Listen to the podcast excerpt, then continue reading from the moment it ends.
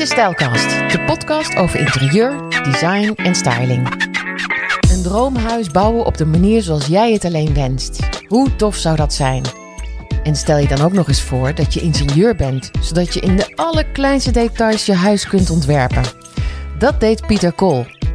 Zijn huis op water is precies zoals hij het zich voorstelde. Sterker nog, hij kreeg de mogelijkheid om het nog beter aan te passen nadat zijn huis afbrandde, vlak voordat het werd opgeleverd.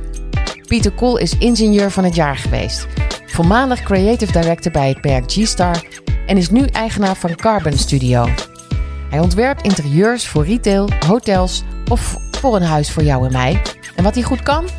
Analyseren, uitpluizen en de essentie vinden. Jij hebt uh, bij G-Star Raw, G-Star, heb jij uh, lang gewerkt.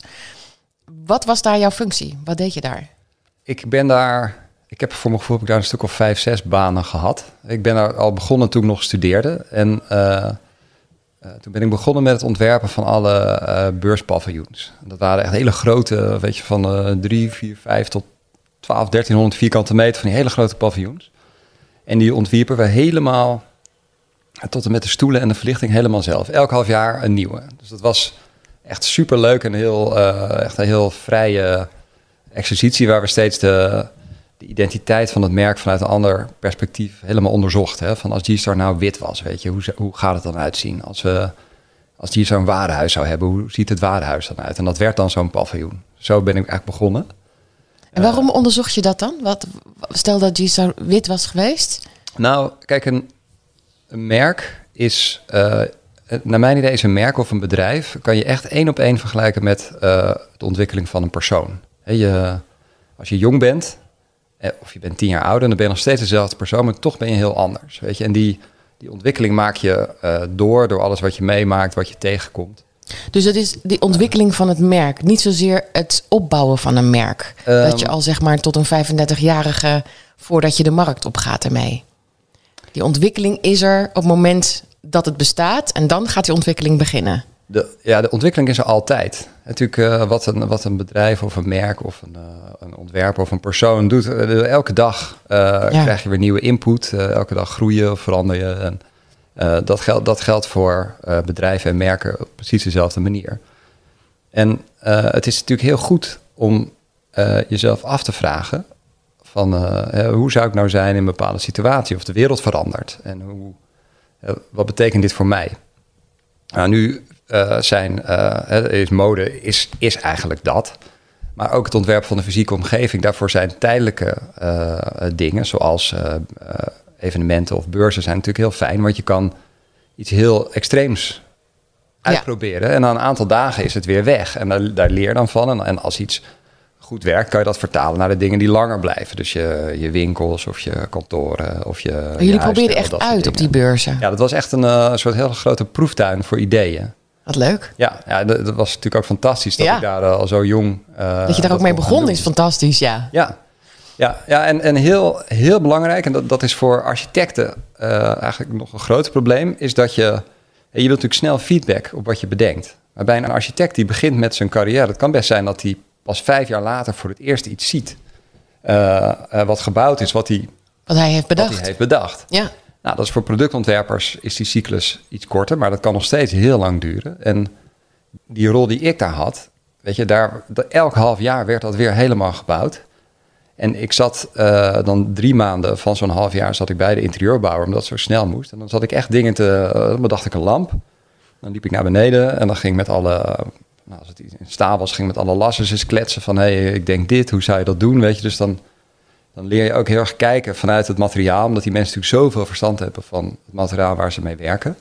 Nou, maak ik uiteindelijk een tekening, zeg ik naar de jongen van, nou, maak maar. En dan had ik uh, om half uur bij de koffie, uh, had, was het prototype klaar. Ja. Kon ik tot half zes het ontwerp nog aanpassen en een uh, stempel erop. dus die, die feedbackronde van een, van een concept ontwikkelen, fysiek idee erbij en dan heel snel maken. En dan zien van wat is nou het effect. Ja, de link tussen idee en, en ruimtelijk object. En wat is nou het effect op mij en op mensen en, op, en, en binnen het concept wat ik heb.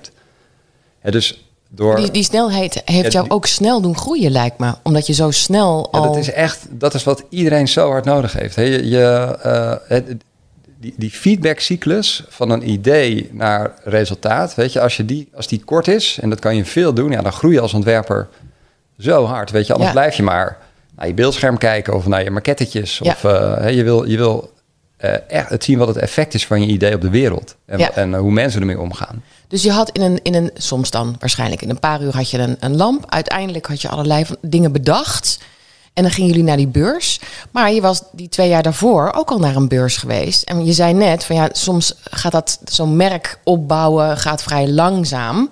Dus hoe hield jij dan in de gaten wat op dat moment dan hot was? Waar mensen echt naar verlangden om naar te kijken, wat nieuw was? Mijn, mijn stelling is altijd van de, uh, de, de wereld zit helemaal niet te wachten op uh, iemand die je zegt hoe de wereld is. Dat vind ik ook, dat vind ik ook altijd met personen of met, uh, met vrienden van mensen waarvan je die gewoon alles precies nadoen. Uh, dat, ik vind eigenlijk mensen die gewoon hun eigen ding doen, vind ik eigenlijk veel interessanter. En het hoeft ook allemaal niet zo perfect, weet je. Ook uh, weet je, een heel mooi gezicht is mooi, maar als er dan net even een beetje een maffe neus op zit of uh, een soort van grappige lach of zo, weet je, dat geeft iets veel meer karakter. En uh, dat is iets wat bij iemand hoort en niet wat gekopieerd is van de, van de buitenwereld. In het, in, het begin gaat het veel meer om om gewoon zoeken van wie ben ik en waar verlang ik naar. Wat, wat, wat vind ik? Ik zeg ik, maar dat kan dus ook als merk een soort van wij of het zijn. Ja, van wa, wat geeft nou echt bevrediging en wat, waar, uh, uh, door wat liggen we nou s'avonds echt tevreden in ons bedje en kunnen we lekker gaan slapen en hebben we weer zin in de volgende dag. Daar begin je mee. Ja, dit is eigenlijk een soort intrinsieke motivatie. Nou, de mhm. volgende stap is dat je eigenlijk naar een, visie gaat. En visie gaat altijd over iets, gaat altijd over jou en de wereld. Dus dan ga je inderdaad naar de wereld kijken en, en, en zeggen van ja, wat zie ik nou en wat vind ik hier nou eigenlijk van? Hoe wil ik dat mensen met elkaar gaan praten als je het over een winkel hebt? En wat voor ervaring moeten die hebben? Nou ja, achteraf kijk je een koe in de kont. Maar als ik nu kijk naar G-Star, dan snap ik hem heel goed. Dan snap ik heel goed wat je nu zegt. Ja wat wil je voelen? Wat wil je ervaren als je die spijkerbroek aantrekt? Wat wil je ervaren als je zo'n winkel binnenloopt? Als je op jullie site kijkt? Dus die, die, die snap ik heel erg goed. Maar nogmaals, het is achteraf natuurlijk heel makkelijk praten. Want dat merk staat al als een huis. Maar jij hebt in die hele periode deze zoektocht gehouden. Ja. En elke keer maar weer. Ja. Want, want is het zo dat je voor elke beurs en voor elk nieuw weer helemaal dat, dat concept opnieuw gaat verzinnen? Ja, ja dat was dat was hier echt de, uh, dat was de uitdaging. En, en dat was heel goed om heel erg het fundament van het, uh, van het merk te onderzoeken. Uh, daarmee laat je ook aan je klanten zien dat je dat doet. dus dat je echt nou, de, de, extra, de extra zes miles rent elk half jaar weer. Om het beste eruit te halen en om te innoveren en om, om, om over, voorbij de horizon te blijven kijken. Dus het is het, het is voor jezelf heel goed. Het, het geeft een heel goed fundament aan het merk. Ja, ja, maar tegelijkertijd, dat is ook gewoon wat het merk is. He, van, het is iets wat altijd onderzoekt en wat altijd bevraagt en wat altijd eigenwijs is. En dus het is ook ergens heel logisch dat je het Ja. En, uh, en dat, dat zijn andere merken die veel meer op een soort, vaak op een heel hoog niveau, maar wat meer traditionelere manier, een bepaalde constante. Bijvoorbeeld Ralph Lauren staat niet bekend om zijn Innovaties. Innovatie. En, nee, maar het is wel een heel goed, sterk merk. En die winkels uh, zien er altijd fantastisch uit. En die, en die, uh, de, de, die zijn uh, stilistisch echt waanzinnig. En die hebben een hele heldere boodschap over waar ze voor staan. Maar het is een heel andere manier van hoe je als merk in de wereld staat. Dus het hoeft niet. Maar bij G, voor G-Star was dit wel. Wat een enorme psychologie hangt daar dan omheen, hè? Ja, maar natuurlijk, dat is ook... Nou, ontwerpen is ook psychologie. En het is zo, het is ik vind, dat vind ik heel leuk. Ik vind ontwerpen is eigenlijk altijd heel intiem. Je, je ontwerpt het, je ontwerpt een, iets voor mensen of je ontwerpt een ervaring. Uh, een ervaring die mensen verrijkt. Nou, dan moeten ze zich toch ergens voor openstellen. Uh, ze, ze, moeten iets aan willen gaan. Ze moeten zich misschien wel een beetje uh, van hun eigen gebaande pad af willen laten leiden. heb, jij ook, heb jij ook gevoelig gevoeld bij G-Star? Kun je een, een voorbeeld geven waarvan je dacht, ja, nu, nu, nu past het me niet meer. Of ik merk dat ik ouder word en dat het te jonge merk is. Ik weet niet, ik noem maar even wat. Maar heb ben, je, ben je met jezelf in conclaaf gegaan? Tijdens uh, het ontwerpen? Constant. Ja? Oh, ik zocht naar een moment, maar... Uh... Nee. nee, maar dat is wat ontwerpen is. Ja. Het is natuurlijk een... Uh, het is... Ontwerpen, het is een extreem geluk, gelukkig maken, maar ook een hele ongemakkelijke, een soort van pijnlijke en confronterende vak wat we hebben. Weet je, want je, het is nooit goed genoeg. En en, en dingen als routine, dat, weet je, als iets routine voelt, dan weet je dat je verkeerd bezig bent. Oh ja, ja? Ja, de, um, ja zo, er, zo ervaar ik het in ieder geval. Hè. Van, je bent altijd aan het graven naar wat is nou echt, waar gaat dit nou over? Wat is nou de essentie van wat ik doe? En, uh, en dat is, en dat, dat is dat is heerlijk, maar dat is ook een beetje pijnlijk, omdat je de hele tijd uh, bedenkt van nee, nee, ik ben er nog niet. Ik moet nog, ik moet nog dieper graven. Ja, nou dat wou ik gelijk vragen. En, Wanneer stopt het? Ik heb ballast verzameld en dan moeten we weer lozen. En natuurlijk je moet je weer afstand nemen van dingen. En uit, als je dan uiteindelijk het resultaat ziet, ben je natuurlijk dolgelukkig dat je dat proces bent doorgegaan. Maar het is altijd wel een beetje een worsteling. Ja, ik ben blij dat je geen bevalling zegt. Wat? Want dat valt toch dus mee. Het is een worsteling. Ja, en, en vooral ook met jezelf. Uh, ja, met Om er te komen, ja. Ja, kijk, dat, de, uh, ik, ik, ik ontwerp zelf veel een dialoog. Van, ik, ik schakel echt tussen uh, tijd voor mezelf en met anderen praten. ik was, ben, was altijd heel jaloers dat ik tijdens mijn studie dat er dan van die mensen waren die dan niks deden. En dan uh, zich een weekend voor de deadline opsloten en dan met iets heel moois tevoorschijn oh, kwamen. Ja? Die, ja die Zo ben jij niet. Ja, nee, nee ik, uh, uh, nou, ik, ik merk nu steeds meer vertrouwen krijg dat ik het zou kunnen. dus dat ik meer, veel minder bang ben voor hele krappe deadlines. En, en eigenlijk geniet ik daar ook wel van. Maar het werkt bij mij toch meer om um, ergens in te graven en dan eens een nachtje over te slapen. En dan, en dan loop ik eens met een paar schetjes onder mijn arm, klop ik eens bij wat mensen aan. En dan heb ik het er eens over. En dan zit je s'avonds in de kroeg en heb je met je vrienden nog een keer over. En dan, en dan zo gaandeweg. Uh, en is het om jezelf te horen praten of is het om echt adviezen van een ander te krijgen? Uh, alle twee. De, ja, weet je, anderen hebben toch, bieden ook weer een soort ander perspectief op de zaak. En de, dat, dat, uiteindelijk verrijkt dat altijd. Dat vind ik ook heel fijn aan reizen. Is dat je, dan neem je natuurlijk echt letterlijk afstand van je eigen leven. En, je, en ook, maar dus ook de projecten die op je bureau liggen. En toch je routinetjes die je hebt. Hè? Je bent echt uit je comfortzone. reis jij als je reist ook echt? Ben je dan los van alles of ga je in een huis zitten op, aan een, mooi, op een mooie plek? Uh, nee, liever niet. Nee. nee. Echt los zijn van alles? Ja, dat, ik vind het altijd... Uh, ja. Nee, ik ben altijd meer van... Uh, uh, ik, ga, ik ga liever inderdaad drie dagen liften en uh, dat je ergens uh, je tentje in de berm zet en dan allemaal gekke avonturen beleeft. En dan je, je centjes opsparen en dan één nacht in een heel chic hotel, maar dan echt een mooie. Ja, waar je ook weer heel veel nieuwe ervaringen krijgt. Precies, weet ja. je, dan dus ja, weet, je, als je, je hebt bijvoorbeeld in Sri Lanka, daar waren we een aantal jaar geleden met, met mijn gezin. En daar heb je dan van Jeffrey Bava, die heeft een paar, die heeft een, een paar echt prachtige panden, maar één hotel. Nou, weet je, de ongelooflijk duur, maar daar, daar, zijn we dan wel twee nachten gaan slapen. En het, het, was zo mooi, dat gebouw. Weet je, en het was dan heerlijk dat we dan gewoon, bij spreken, op de Brommer 100 kilometer daar naartoe karden. En dan, uh, en dan zit je heel erg aan de onderkant van, uh, even van wat de wereld te bieden heeft. En dan dat je in zo'n prachtig hotel, wat echt met zoveel liefde en, en, uh, en, power is ontworpen, weet je, dan... Ja, eigenlijk is gewoon die middelmaat is gewoon oninteressant. Ja. ja, maar wat neem je mee? Wat neem je dan mee uh, van zo'n reis terug? Wat, wat, wat zijn dingetjes die zijn bijgebleven bijvoorbeeld van dit hotel? Mm. Heb je constructie gezien of heb je Ja, het zijn kleuren? zoveel dingen. Ja? De... Onthoud je het ook echt?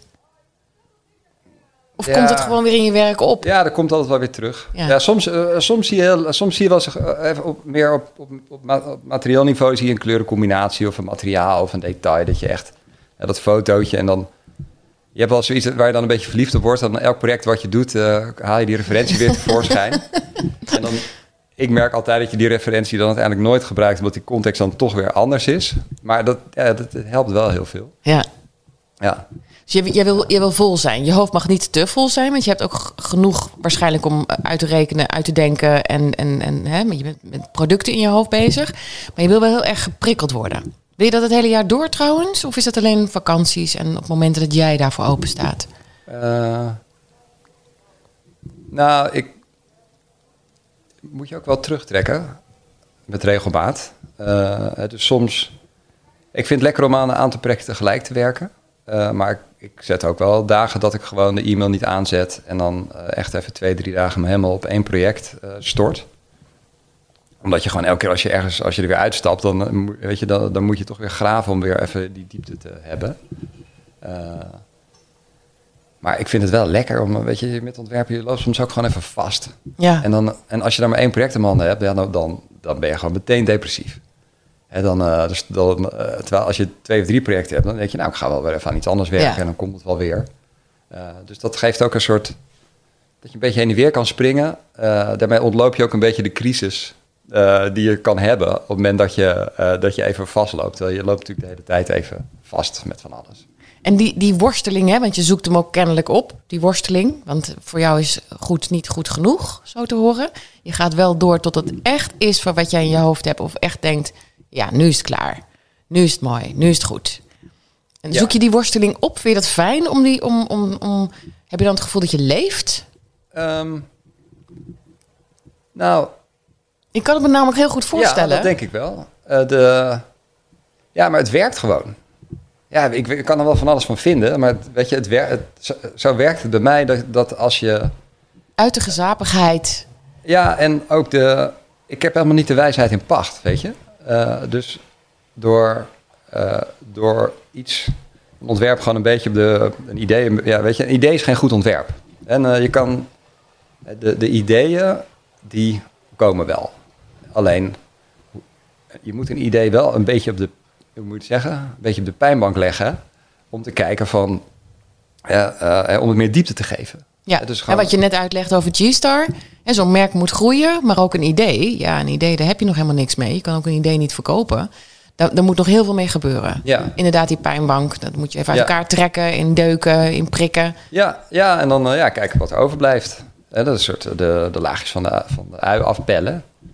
Ja, ik, ik heb ooit een keer een quote van de de CEO van Sony. Nou, dat is hè, voor de, de wat jongere luisteraars. 30 jaar geleden was Sony echt een cool, uh, cool merk. Dat was echt ons merk. Ja, Die hadden de Walkman bedacht. En die, uh, die... De Walkman. Moet je even goed uitspreken, want ik denk dat mensen nu denken: wat zegt hij? De Walkman, ja. De, ik, zag laatst een hele grappige slide van iemand die liet een, een cassettebandje zien en een potlood. En die zei van... Uh, Wat kon je hiermee? Die zei van, als je de, als je, hè, als je de relatie tussen deze twee uh, weet, dan ben je een oude lul. De, oh, de, ja. Goed, die, die, die CEO van Sony die zei van... Ja, I worry about global strategy and the details. Dus die... En daar geloof ik echt in. Van je, je moet... Als je echt helemaal aan het begin van waar gaat dit nou eigenlijk over? En, en waarom doen we dit nou eigenlijk? En uh, de detaillering. Want uh, als het goed is, vertelt zo'n detail echt iets over van wat je op de wereld te zoeken hebt. En als je dus die, de, de materiële detaillering en die visie, als je die heel sterk hebt, dan moet eigenlijk alles daartussen moet zich daarna gaan voegen. Anders kom je niet bij dat detail uit. En dat vond ik echt een hele, vond ik echt een hele wijze manier van ook hoe hij zo'n gigantisch bedrijf stuurt is ja, je kan je natuurlijk niet uh, met alles bemoeien. Maar als je je met die twee dingen bemoeit, uh, dan, dan ontstaat er een soort logische lijn tussen helemaal het begin en helemaal het eind. En ja, dat is wat dan natuurlijk zo'n bedrijf ook sterk maakt. En dat, dat, dat merkte ik ook bij G-Star. Ook hoe de, de eigenaar van G-Star zich bijvoorbeeld daarmee bemoeide. Die had dat niet zo... Uh, die, die, is niet dat hij dat allemaal tegeltjes aan de muur had hangen of zo. Maar ik merk gewoon van veel mensen die ik, die ik uh, echt respecteer om hoe ze die dingen aanpakken, is dat ze eigenlijk altijd echt het begin en het eind heel goed in de smies hebben. En daarom vind ik het ook heel belangrijk om uh, het ambacht van, uh, in mijn geval dan ontwerpen en bouwen, om dat echt goed te snappen. Want anders kan je niet, anders heb je gewoon niet de kennis en de kunde om een detail echt goed, goed te maken. Ik vind, eh, soms ontwerpen grafisch ontwerpers bijvoorbeeld wel eens een interieur. En ik zie dat altijd meteen. En dat kan uh, even zonder of je dat nou, uh, nou of dat goed of slecht is, maar ik zie het echt. Hè, want de materiële kwaliteit is echt altijd minder. En er kan allerlei visuele kwaliteit tegenover staan, maar het is een heel ander soort ontwerp. Dat, ik ben zelf ingenieur. En ik ben een enorme, hoe zeg je dat, een soort uithangbord voor, voor de techniek. Ja. Omdat je, het geeft je echt extra gereedschap en, en daarmee, naar mijn idee, ook veel meer diepgang binnen, binnen een ontwerptraject. En je kan, het is niet alleen dat je iets verzint en dan maar hopen dat ze het kunnen maken, maar je, schakelt de hele tijd heen en weer tussen van waar gaat het nou eigenlijk over met hoe maken we dit? En heel vaak ontstaat ook juist weer vanuit hoe maken we dit, ontstaan weer alle hele interessante haakjes over hoe dat iets kan zeggen van waar gaat het nou over. Dus soms, soms bedenk je ineens van nee, we moeten dit helemaal niet, we moeten dit helemaal niet laser snijden, maar we moeten dit gaan uitvrezen of zo, want dat ziet er toch anders uit. En dat is nou precies eigenlijk belichaamt dit precies wat ik nou, waar dit over gaat. En voel jij dan ook op het moment dat iemand iets zegt tegen jou, van je denkt, nee, nee, nee, absoluut niet, dat is het niet. Iemand die zegt, nou, misschien moet je het met fluweel doen. Voel je dan ook gewoon aan je lichaam een soort aversie? Dus als het gaat over, over jouw ontwerp en iemand komt met een advies of iets, ja, voel je, voel je hem ook echt? ik vind echt aversie, vind ik, is echt uh, uh, vind ik een heel belangrijk uh, gevoel. een, een, een hele negatieve ervaring is eigenlijk gewoon een hele grote, grote wijzende pijl naar wat je wel wil. Ja. Snap je? Dus als, als iemand zegt fluweel en je denkt, buh, dan, dan hebben we iets te pakken, waar, dan gaan we ergens komen. Ja. En dan zal het uiteindelijk nooit fluweel worden, maar dan, dan, dan, dan, dan, dan zitten we op de goede weg. Ja, dus dan ga je eerst tegenovergestelde van fluweel kijken. Ja, of en misschien kom je ergens in het midden. Of, ja, ja, Of, dan begin, begin ik te babbelen van waarom ik eigenlijk niet wil, weet je zo. Dus dan, dan, ga, dan begin je weer zo te graven. Ja. ja. Vind, vind jij het jammer dat er, uh, er lopen mensen in zo'n winkel en die, uh, die, die kopen schoenen of, of een jasje en een dingetje en die kijken helemaal eigenlijk niet naar jouw ontwerp? Nou, ja, ja en nee. Het is natuurlijk, je wil, het is natuurlijk heerlijk als mensen zien uh, hoeveel, uh, hè, wat de diepgang van iets is. Maar aan de andere kant vind ik dat. Uh, nee, nee ik, wat, ik eigenlijk. Hoe ik een, ontwerp, een goed ontwerp eigenlijk veel meer zie, is dat ik noem dat altijd. je ontwerpt eigenlijk een, een, een platform waarop van alles kan gebeuren. Kun je daar een voorbeeld van geven? Uh, Jazeker. Uh, context, shopping mall. In, uh, in Den Haag zo'n grote nieuwe, de Mall of the Netherlands, grote nieuwe shopping mall. Nou, shopping mall is natuurlijk heel artificiële omgeving. Ik, hou ik helemaal niet van. Ik, maar op het moment dat je dan toch een ontwerp in een shopping mall gaat doen, hè, dan heb je dus ook wel de mogelijkheid om je daartoe te verhouden. Nou, die shopping mall helemaal marmer en dat ziet er allemaal prachtig uit, fantastisch ontworpen allemaal. Je stapt de winkel binnen en daar op de vloer liggen uh, van die beetje 70s uh, uh, van die terrastegels. Weet je, met van die kiezel, gekleurde kiezeltjes. En veel mensen zullen helemaal niet binnenkomen en kijken van, nou, god, dat is ook maf, er liggen hier terrastegels. Maar en we hebben ook op de wanden een soort hele, ja, met, met een soort cement, een beetje zo erop gesmeerd, maar dan wel er zit een soort wiskundig idee achter. Het is niet gewoon een soort van, weet je, zo'n soort van die nepstuk die je altijd ziet. Maar het is heel grof. Dus eh, de, je stapt dus eigenlijk vanuit die, die, die, die artificiële omgeving in iets wat gewoon, ja, industrieel, het, heeft iets heel uh, recht voor zijn rapigs. Uh, je parkeergarage-achtig.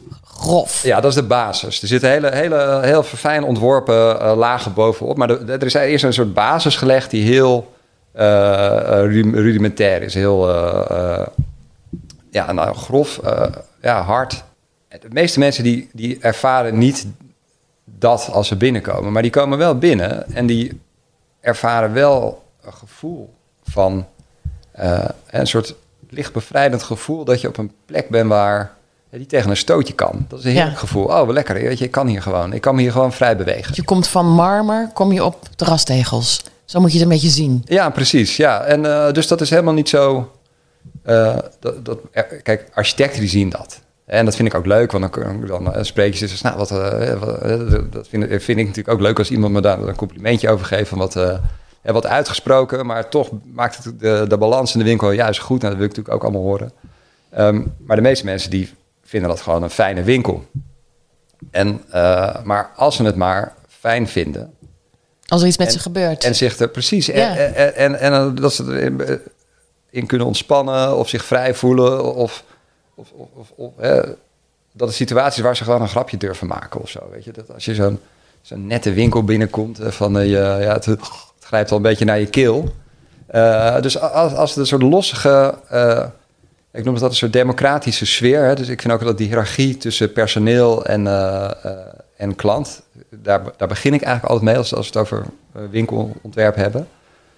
En ik zoek altijd naar situaties waarbij veel meer de kennisuitwisseling eigenlijk voorop staat, uh, als soort van dat hiërarchische rollenspel.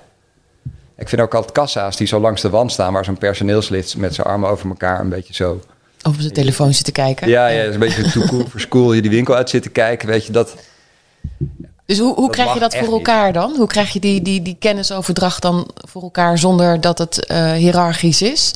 Nou, je kan daar met alle uh, alle parameters die je hebt, van licht tot materiaal tot de posities van mensen, kan je daarmee spelen. Maar een heel simpel voorbeeld is, je doet die kassa niet meer langs de wand, maar je zit midden in de winkel, zet je een, een ronde rondmeubel. Dat hebben we, die winkel waar ik het net over had, heeft dat bijvoorbeeld. Ja, dan, dan verandert eigenlijk die, die rol van zo'n soort personeelslid, wat zich een beetje als een soort uitsmijter bij de deur verschanst, verandert ineens naar ja, veel meer een soort rol van een hotelconcierge. Ik vind hotelconcierges vind ik altijd zo fascinerend. Je kent die mensen niet. Uh, en toch, als er iets intiems aan de hand is, weet ik veel, je hebt, uh, je hebt een een of ander medicijn nodig of zo. Hè? Je loopt naar gewoon iemand die je niet kent en je zegt gewoon, beste meneer of mevrouw, ik heb dit en dit nodig, ik heb het nu nodig, kan je me helpen? Dus je geeft je eigenlijk helemaal, je legt gewoon je hele ziel op tafel bij iemand die je niet kent. Dat is toch bijzonder, toch? Ja. Nou, die, en natuurlijk zo'n hotel is er ook op ontworpen hè, dat die persoon die rol heeft. Nou, zo kan je uh, door op zo'n manier na te denken over omgeving, of het nou een, uh, een werkomgeving is of een winkel. En je, je gaat dan zoeken naar van wat wil ik nou dat mensen ervaren en, en hoe, in het geval van, je wil gewoon dat iemand tegen zo'n personeelslid zegt van ja, ja, ik wil eigenlijk wel een trui, maar ik heb gewoon een beetje, ik heb een beetje wat rolletjes hier en uh, help, me, help me even, weet je. Dat is een heel andere manier van, uh, dan dat je ergens zo binnenstapt en dat je denkt van, fuck, ik moet nu echt geld uitgeven, want dit is echt zo'n winkel. Ik schaam me dood als ik hier niks durf te als ik hier niks koop, weet je. Zo, nou, je wilt toch helemaal niet daar belanden. Je, uh, dat, dat voel je gewoon rot. Dat is niet de bedoeling. Ja, of die mensen hebben natuurlijk hun eigen klanten, die dat weer wel heel fijn vinden. Die ergens op dat, hè, dat marmer, zeg maar. Ja. De, de buren van, het, uh, uh, van de winkel die jij hebt ontworpen, daar lopen mensen die het waarschijnlijk wel heel fijn vinden. Dat kan. Ja, zeker. Ja, ja maar ja, zeker. Maar het is natuurlijk ook weer, stel dat is je uitgangspunt, dan kan je daar binnen, ga je dan ook weer zoeken. Dan hebben we Ralph Lauren weer. Ja. Ja, ja. ja, en de ene Ralph Lauren winkel die is ook beter dan de ander, weet je. Omdat je daar ook daar gaat nadenken over van hoe verhouden we ons tot elkaar en ja. Uh, hè, waar... Dus het gaat heel, heel erg, ja, het gaat heel erg over het beleven. Hè? Het hoeft niet eens zozeer iets moois te zijn of, of dat je je gelukkig moet voelen, als er maar iets gebeurt met jezelf. Ja. En je, je vertelt net, je bent, je bent ingenieur. Ik vind het nou niet iets voor een ingenieur om zich daarmee bezig te houden. Of in ieder geval, je hebt niet je studie hierop uitgekozen, lijkt me. Om mensen iets te laten beleven. Hoe ging dat? Um, nou, het, is een beetje de rol die je kiest. van als jij uh, constructeur bent, dan is jouw verantwoordelijkheid dat een gebouw of een brug of, of uh, een tafel, dat, dat, uh, dat dat blijft staan. En maar dat is niet de rol die ik heb gekozen. Ik, de rol die ik kies, of ja, ik weet niet waar ik mezelf altijd in manoeuvreer, is dat je eigenlijk die brug gaat slaan tussen beleving en fysieke omgeving. Oh, wat grappig dat je zegt waar ik, waar ik me elke keer waar ik in beland. Dus het is ook echt iets wat diep in jou zit, wat er elke keer weer uitkomt. Ja, ja, dat, ja. dat is ook wat ik zei. Uh, als je aan een project begint, je gaat altijd daarna op zoek. Van, van uh, de, iemand, stel iemand maakt een carrière switch. Die, die, die is eerst dit en die gaat dan iets heel anders doen. Dat, is helemaal niet, dat zijn helemaal geen twee verschillende dingen. Daar, daar ligt iets aan ten grondslag wat die persoon drijft. En wat hij eerst deed, uh, was daar een, gevolg, uh, een soort gevolg van. En wat die, die switch die hij daarna maakt, was daar ook een gevolg van. Alleen, waarschijnlijk was die eerste, binnen de context van waar die persoon uh, was, was dat gewoon niet helemaal het goede antwoord op die vraag die eronder lag. En dan wordt er een nieuw antwoord gevonden. Ja. Dus je gaat altijd op zoek naar wat, wat is nou de, de drijfveer of de, de echte motivatie. En als je die hebt, dan... Nou, ik zal niet zeggen dat het ontwerp makkelijk wordt, maar het helpt enorm. Omdat dat is en heel bepalend bij wijze van spreken voor de kleur, maar ook uh, voor... Ja, moet je wel een winkel of moet je niet een webshop beginnen? Weet je, al dat soort... Uh, het is een soort strate strategische kant van het verhaal. Hè, die, dan worden die antwoorden worden eigenlijk veel logischer. En daar link je ook aan terug. Natuurlijk ontwerpers kiezen. Hè, van je, je kan honderd dingen verzinnen, maar je kan er maar eentje doen. En de, de, de, goede keuzes, die refereren altijd terug naar wat is nou de echte motivatie? Van, waar, wat drijft nou iets of iemand? Dus daar, daar link je altijd die, uh, je keuzes aan. Dus ja, je moet eigenlijk altijd naar die, naar die soort van die essentie, of dat, ik noem dat vaak een fundament. Hè. Je gaat eerst, het fundament leggen en daar, daar ga je op bouwen. Dat fundament zie je niet, maar het is heel belangrijk. En uh, uh, op het moment dat je dat hebt, dan kan je eigenlijk pas gaan bouwen. Soms als ik, als ik zo naar je zit te luisteren, lijkt het wel alsof jij ook persoonlijk leeft zoals jij met producten omgaat. Want ik vroeg jou net iets persoonlijks en dan ga je direct over op, op product, zeg maar, de manier waarop een product tot stand komt. En toen schoot me even door mijn hoofd van, goh, misschien is het ook gewoon jouw manier van leven geworden. Um, ja, maar ja, dat, weet, dat weet ik eigenlijk niet. Geldt dat niet voor iedereen? Ja, dat, dat zit ik me nu even af te vragen of het voor mij ook zo, uh, zo geldt. Het klopt wat je net zei. Hè? Ik heb ook een turn gemaakt. Ik heb heel lang bij publieke omroepen gewerkt en heel veel verschillende banen gehad al daarin. Maar altijd gedacht dat media het ding was. Toen ben ik de interieurrichting opgegaan, maar ook nu maak ik weer media. Dus het, het, het is een hele mooie vloeiende lijn. Uh, maar wat ik bij jou vooral zie is dat, um, uh, ja, dat je nogmaals, hoe je een product tot stand brengt, dat het eigenlijk ook gewoon de manier van jouw leven is. Ik denk ook dat jij uh, een visie hebt en een detail in jouzelf, die je elke keer bij elkaar brengt. Ja, ja maar nu, dat, dat, dat klopt. Ik bedoel, ja, ik ben wel wie ik ben. Uh, maar het is niet zo dat ik altijd, dat je altijd Pieter ontwerp van Carbon Studio, uh, uh, dat Carbon Studio een soort vaste stijl heeft, van dat is nou helemaal wie ik ben. En dus als jij een, als je een Pietertje wil, dan moet je bellen en dan krijg je een Pietertje van mij. Weet je, dat, het is. Nee, maar daar ben ik, helemaal van overtuigd tijdens dit gesprek hoor. Want je kijkt juist, het, ik bedoel, de manier van hoe ik het aanpak, het, dat is, dan kan je een Pietertje krijgen. Of een Carbon Studiootje. Uh, alleen, uh, ik doe het voor jou. En jouw context is heel anders dan uh, de context voor, voor iemand anders. Dus het resultaat is totaal verschillend. Um, maar ja, ik, ik denk wel dat je mij... Stel, je zou mij daarvoor vragen, hè, dan doe je dat ook omdat je er ook in gelooft dat we echt even gaan, dat we echt gaan zoeken van ja, waar, waar sta jij voor en wie ben jij in het leven en, en, wat, en wat volgt daar dan vervolgens uit? Voor het ding wat we gaan ontwerpen. Dat, zo gaan we het wel doen. Ja. Dus als ik op jouw site zou kijken, dan zou ik ook echt totaal verschillende andere dingen zien. Omdat jij werkelijk kijkt naar wat wil een klant of wat wil een merk. En van daaruit ga je alles opbouwen. Um, ja, zo kan ik het wel uitleggen. Maar ik denk als mensen op mijn site kijken, dat ze wel een bepaalde, uh, dat ze wel een bepaalde signatuur zien. En uh, nou, laten we een voorbeeld nemen. Uh, dat is, je woont op een woonboot. Ja. Uh, er is een twee onder één dak. Ja. En, en hoe zie ik jouw signatuur terug hier in dit jouw huis, waar ja. we nu zijn? Het is een beetje, het is een, beetje een gek huis. In die, in die zin gek dat het... Uh, het is niet zo groot, het is maar 90 vierkante meter. En er staat midden in het huis een enorme trappenhuis. Het heeft drie verdiepingen. Wel een open trappenhuis. Ja, het is een open trap, ja. precies. Een soort rups, ja. Ja, een soort rups die, door de, die zo door die woning kruipt. En wat, wat dat doet, is het, het verdeelt die woning eigenlijk in heel veel plekken. Je kan ze niet echt een naam geven. Natuurlijk, er staat ook gewoon een bank en we zitten hier ook gewoon aan een tafel. Er is ook een keuken. En we zitten hier naast een hoekje. Je kan, je kan niet zeggen, dit is het hoekje van de woonkamer of dit is het hoekje van de keuken. Dit is nee. gewoon een soort hoekje. Ja, het is een, een verhoging onder de trap. Wij zitten uh, op uh, nou ja, zeelevel bijna, zeg maar. En uh, onder de trap is het anderhalf, 1,20 meter hoger dan waar wij nu zitten. En daar staat ook een bankstel. En inderdaad, daar is ook een klein hoekje waar een stoel op staat... waarvan je denkt, ja, dat zou ook een loos hoekje kunnen zijn. Ja, nou, dat is dus het meest gebruikte hoekje van het huis. Ja. Want die, die 1,20, nou het is geen 1,20, het is uh, 1,5 meter. Vijf. En oh, okay. uh, wat, daar, wat daar wel belangrijk is. Is dat voor jou belangrijk? Ja, dat okay. kijk, nou, nu, nu, gaan we er. Ja. Het, wat, wat die hoogte doet, het is namelijk ook een soort van leunbarhoogte. Uh, dus als hier meer mensen zijn, dan is dat altijd een plekje waar iemand of tegenaan leunt of op, gaan of op gaat zitten. Maar zoals we aan de tafel waar we zitten, als wij hier uh, met de hele familie zitten en uh, weet ik veel, noemen ze een paasontbijt, dan is dat plekje is ook het buffet.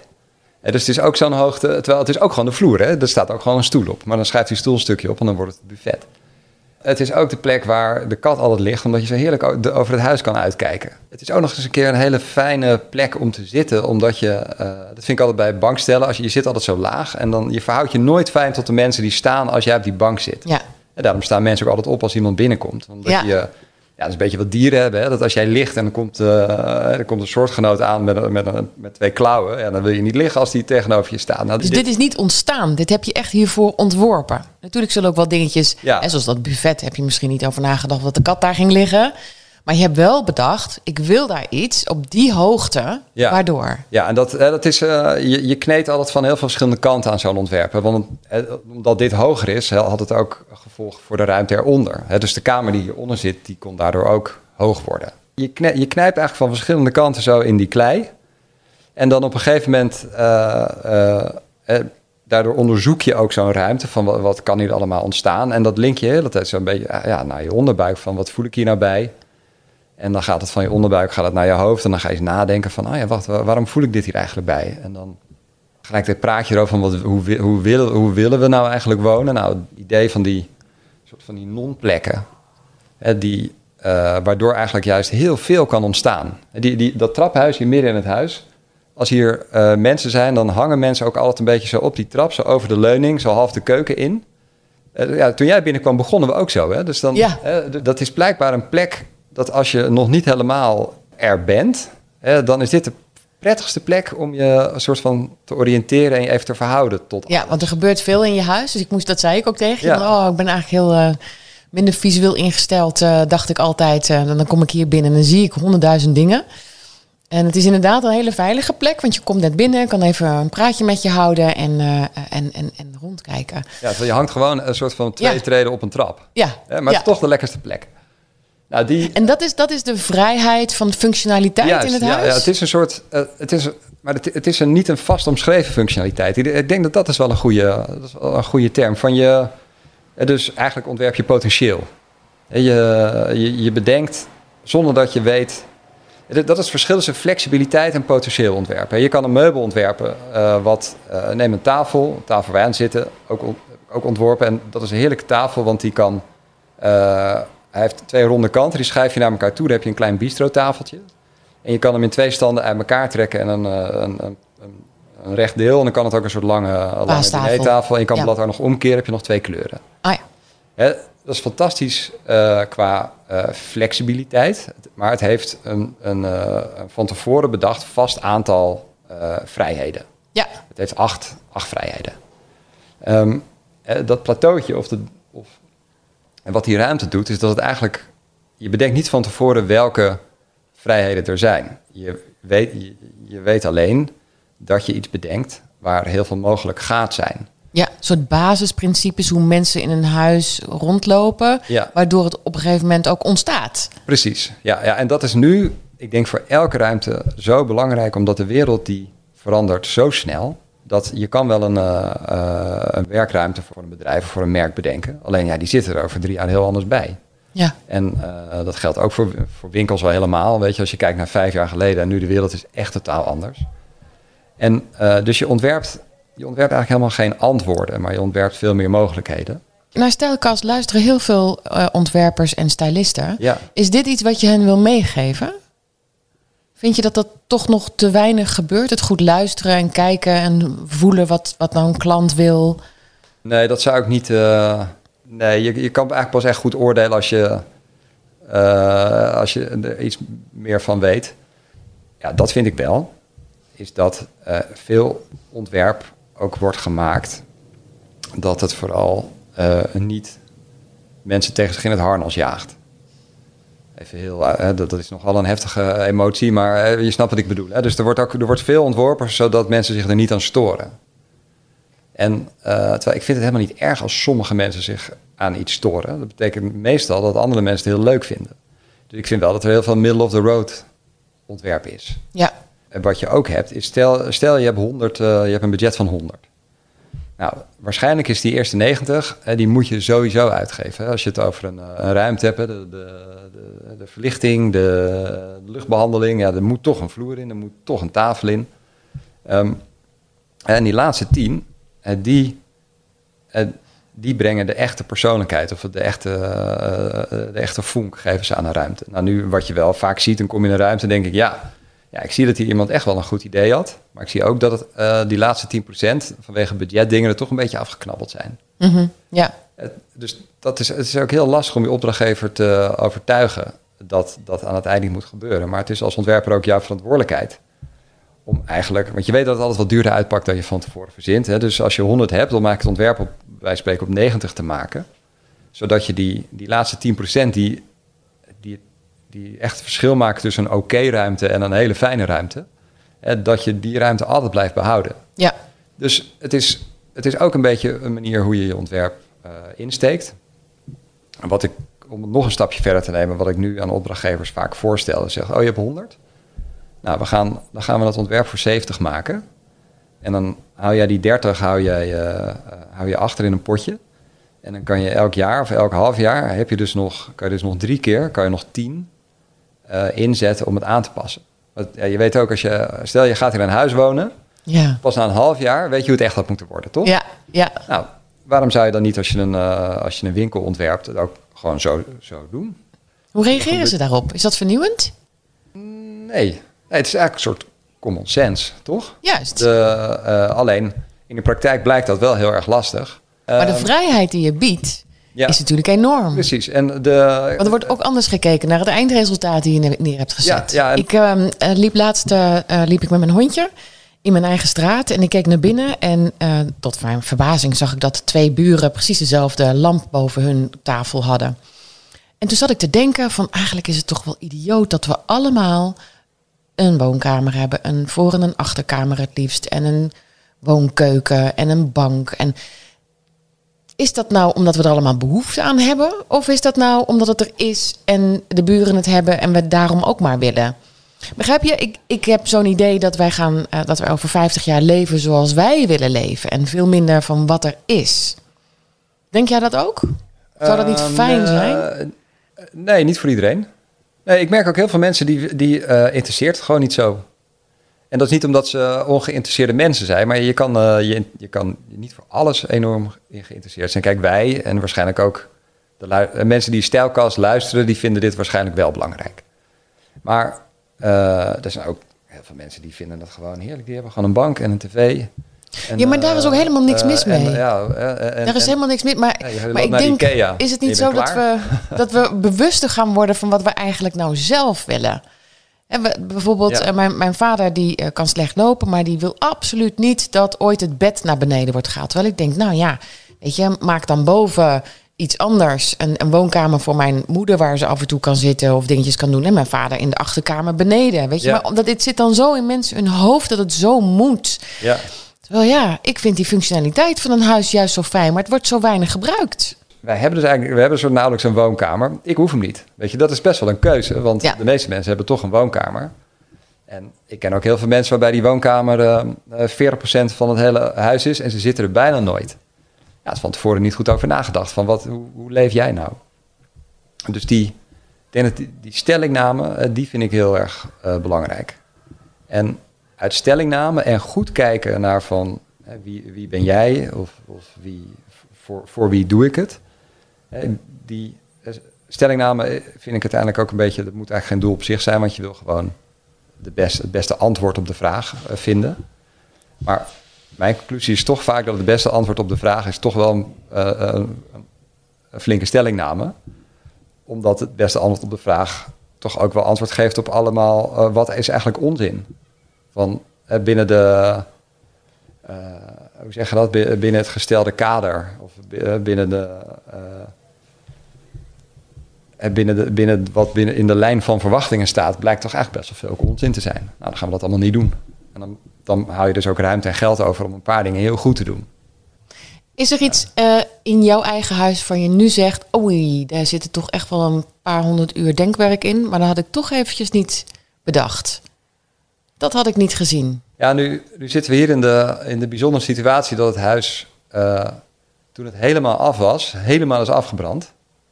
En dat we het nog een keer hebben moeten bouwen. Uh, en toen hebben we wel een paar dingen anders gedaan. Dus op dit moment zit er niet heel veel in. Wat verschrikkelijk zeg. Ja, ja het is echt uh, helemaal uitgebrand. Oh. Ja, uh, een paar weken voordat we erin zouden trekken. Wauw.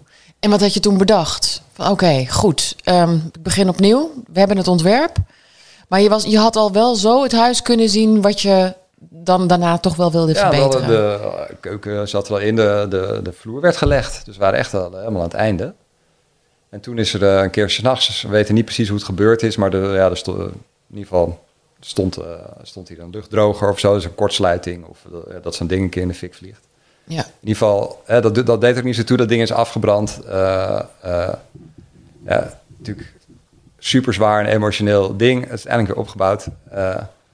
Maar bijvoorbeeld die schuifbui ontdekten we dat als je in de keuken stond, dat we precies tegen de, de boven, uh, tegen het kozijn van de schuifdeur. Dus je, je, hebt hier een hele grote schuifdeur dat de hele hoek van de uitbouw helemaal open kan en dan hang je zo boven het water. En uh, als je in de keukens uh, zat of stond, keek je precies tegen die balk aan. Dus nu hebben we die deuren dus, denk, weet ik veel, 40 centimeter hoger gemaakt. En het is echt het verschil ja? Bizar. Ja. Oh, wat goed Dit huis is echt twee keer zo groot geworden, voor mijn gevoel. Ja, ja, ja. En er zijn nog een paar van die dingetjes. Uh, uh, dus ja, ik, als dat huis niet was afgebrand, weet ik wel dat ik me dus de, elke dag had zitten irriteren aan die... Uh, dat ik tegen die, tegen die, die oh, balk aan zat te kijken. Elk nadeel heeft zijn voordeel. Ja, precies. Ja, ja, ik, ik, zou het, ik zou het niemand aanraden om het daarom te doen. Maar toen het toch gebeurde, dan konden we wel het prototype... ja, we hadden dus prototype. Ja. Dat kan je daarna beter maken. Nou, het is een prachtig huis. Dankjewel voor deze uitnodiging. Ik heb uh, heerlijk aan het water gezeten. En uh, ik heb mijn ogen uitgekeken. Dankjewel. En dank je voor, uh, voor alle inzichten die je hebt gegeven. Nou, heel graag gedaan. Het was een leuk gesprek. Dankjewel.